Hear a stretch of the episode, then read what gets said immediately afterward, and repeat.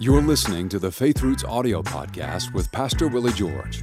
You can watch the full video version of this episode and join the conversation with your comments on the Faith Roots YouTube channel. Simply search Faith Roots on YouTube and be sure to subscribe so you don't miss an episode. Now, here's Pastor Willie George with today's message. Hello, I'm Willie George. and I want to welcome you to this edition of the Faith Roots podcast. We're going to jump right into our theme, which is praying with the Holy Spirit. 1 Corinthians chapter 14 verse 26 Paul says about praying with the Spirit, let all things be done unto edifying. That's the cardinal rule. We are not going to use any gift if it does not edify the group, the, the, the, the, people around us. We always seek to bless everybody around us, not confuse them. Our number one consideration for a church service is the edification of the whole church, not just the edification of an individual believer. Listen to what Paul said in 1 Corinthians 14 12. Even so, you, since you are zealous for spiritual gifts, let it be for the edification of the church that you seek to excel. Paul said, in other words, keep the good of the church in mind when you are uh, gathered together. It's the good of the group, not just the individual. So, the primary mission of a church service is to make people to understand the Word of God. Now, if you speak in tongues, and if everybody speaks in tongues, Paul said, Will they not say you're mad? Uh, so you will have people who don't know what's going on, who will be very confused, and they walk out with great questions and may not ever come back again. And it's a shame that that has to happen. You know, I, I, I think that that too many believers think that the primary work of the Holy Spirit is to do things that just create mystery and suspense and and people don't get their questions answered, and that's the way of the Holy Spirit. And nothing could be further from the truth. You know, years ago, I had a friend who was involved in children's ministry at the same time I was. And and and I, I was saying you need to explain yourself to kids. You, you you don't really explain things. He said, it doesn't matter. He said, All I do is teach the word. If the kids get it, it doesn't matter. If they, they, can be standing on their head gargling peanut butter, and, and if they don't understand it, it doesn't matter. The word goes into their spirits. And I thought, that just doesn't sound right to me. And, and so I went on a search through Scripture, and this is what I found Jesus said. Now listen to this Matthew 13, 19. When anyone hears the word of the kingdom and understands it not, then comes the wicked one and catches away that which was sown in his heart. Wow. Jesus said, if you want to keep the Word of God that you hear, that you're taught, you have to understand it. You know what I find that's interesting? The word understood, understanding, understand appears nine times in 1 Corinthians chapter 14. The word edification, on the other hand, or edify, appears seven times. And so understanding is really the theme of the chapter.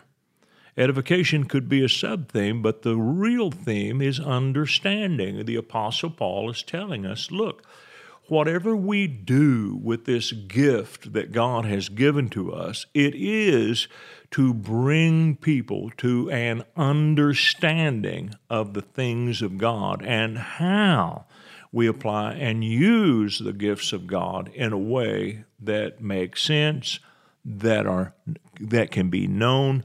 God isn't in the business of keeping people in the dark. And that is just such an important rule. So Paul said, I speak with tongues more than you all. That's 1 Corinthians 14 and verse 18. He said, I thank my God I speak with tongues more than you all. Uh, so, so the Corinthian church didn't speak in tongues a lot. They spoke in tongues a lot in the services, but they didn't speak in tongues all the time. They were a warring church, a quarreling church, a divided church. And, and as we will see later, speaking in tongues is designed to release the love of God in you. And had they been doing a lot of speaking in tongues, they wouldn't have had all this hatefulness and division that was present in their church. And it's unfortunate, but a lot of times people who claim to be Holy Spirit people are some of the most hateful people you'll ever see. And it tells me that they are not flowing in the Holy Spirit because when the Holy Spirit is flowing through you frequently, it, it, will have an impact. He will have an impact on your life, and there will be a discernible difference in you. So Paul said, I thank my God I speak with tongues more than you all. Yet in the church I'd rather speak five words with my understanding that by my voice I might teach others also. What's he saying?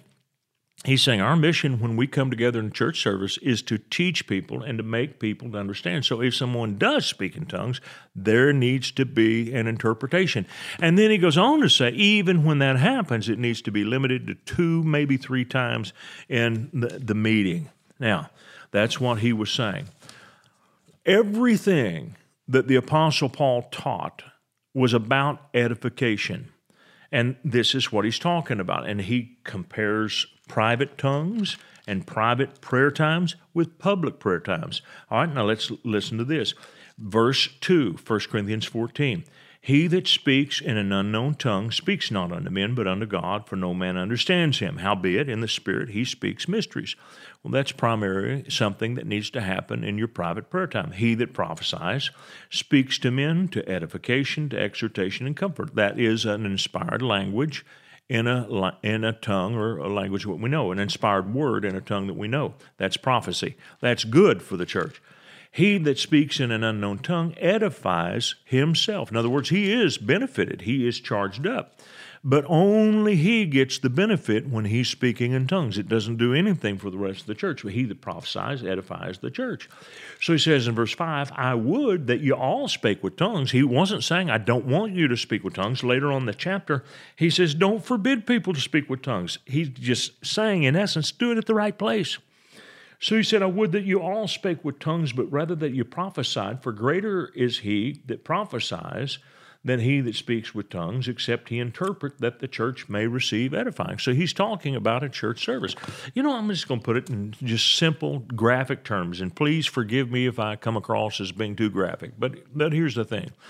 There are some things that need to be done in private. Not everything that God gives to us is meant for public display. And I've said this before at our church. The greatest gifts that my wife and I have given to the world are our four children. I have two sons who are in ministry. They're amazing communicators, amazing leaders. I'm so proud of both of them. I've got two daughters that are amazing businesswomen. They're married to great businessmen. I'm, I'm blown away at how God uses them all. Uh, they will be my greatest legacy. I, have done a lot of things, but but but the kids that we leave behind, they're the ones that I, we can be most proud of. However, we didn't create any one of the four in a public setting. It was all in intimacy in private. And the idea here is the greatest things come from intimacy. The greatest things of God happen in intimate settings, not in public display.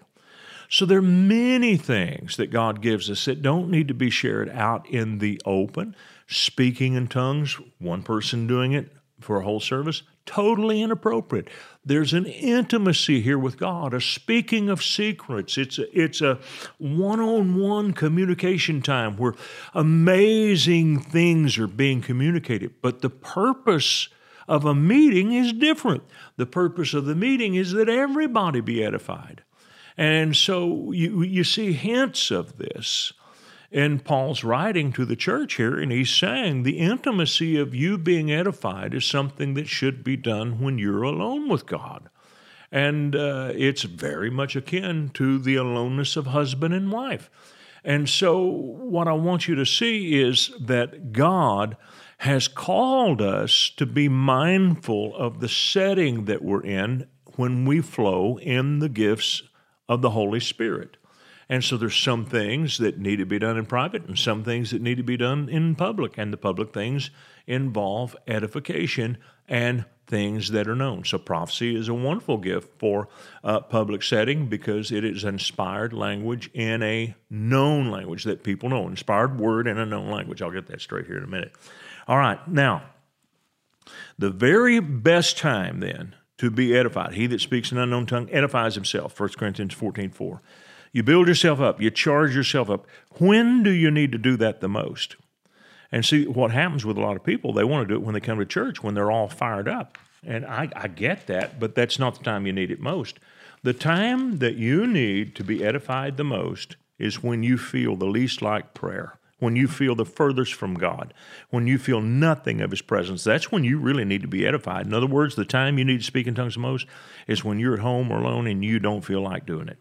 Now, listen to this. This is a story of David, and I'm going to read this very quickly. It's 1 Samuel chapter 30, beginning in verse 1. It came to pass when David and his men were come to Ziklag on the third day that the Amalekites had invaded the south, and Ziklag had smitten Ziklag, burned it with fire, and they had taken the women captives, they that were therein. They slew not any, either great or small, but carried them away and went on their way. So David and his men came to the city, and behold, it was burned with fire, and their wives and their sons and their daughters were taken captives. Then David and the people that were with him lifted up their voice and wept until they had no more power to weep. And David's two wives were taken captives Ahinoam the Jezreelitess and Abigail the wife of Nabal the Carmelite. And David was greatly distressed, for the people spoke of stoning him, because the soul of all the people was grieved, every man for his sons and for his daughters. Now, I want to ask you a question. Do you think David felt like worshiping God at that moment? Do you think he would have felt like uh, uh, uh, a victory and rejoicing and so forth? No. But look at the last part of verse 6. But David encouraged himself in the Lord his God. In other words, when he least felt like connecting with God, David did connect with God. And that's what I want to get across to you when it comes to speaking with tongues. The time you need to do it most is when you feel the least of God's presence. So it's not in the church service when everybody's worshiping God and you feel majesty and so forth. That's that's not the best time. The best time is when you are dry as corn shucks, as we used to say, and you don't feel God's presence closely. That will turn your world around. You will soon feel like praising God because you will be edified. All the time I have for today, but we will pick up here tomorrow. See you then. We hope this message has been a blessing to you. Ratings and reviews help us reach more people, so take a moment to leave a review on your podcast app and consider sharing an episode with a friend or family member that needs to be built up and encouraged in the Lord today. Thank you for listening.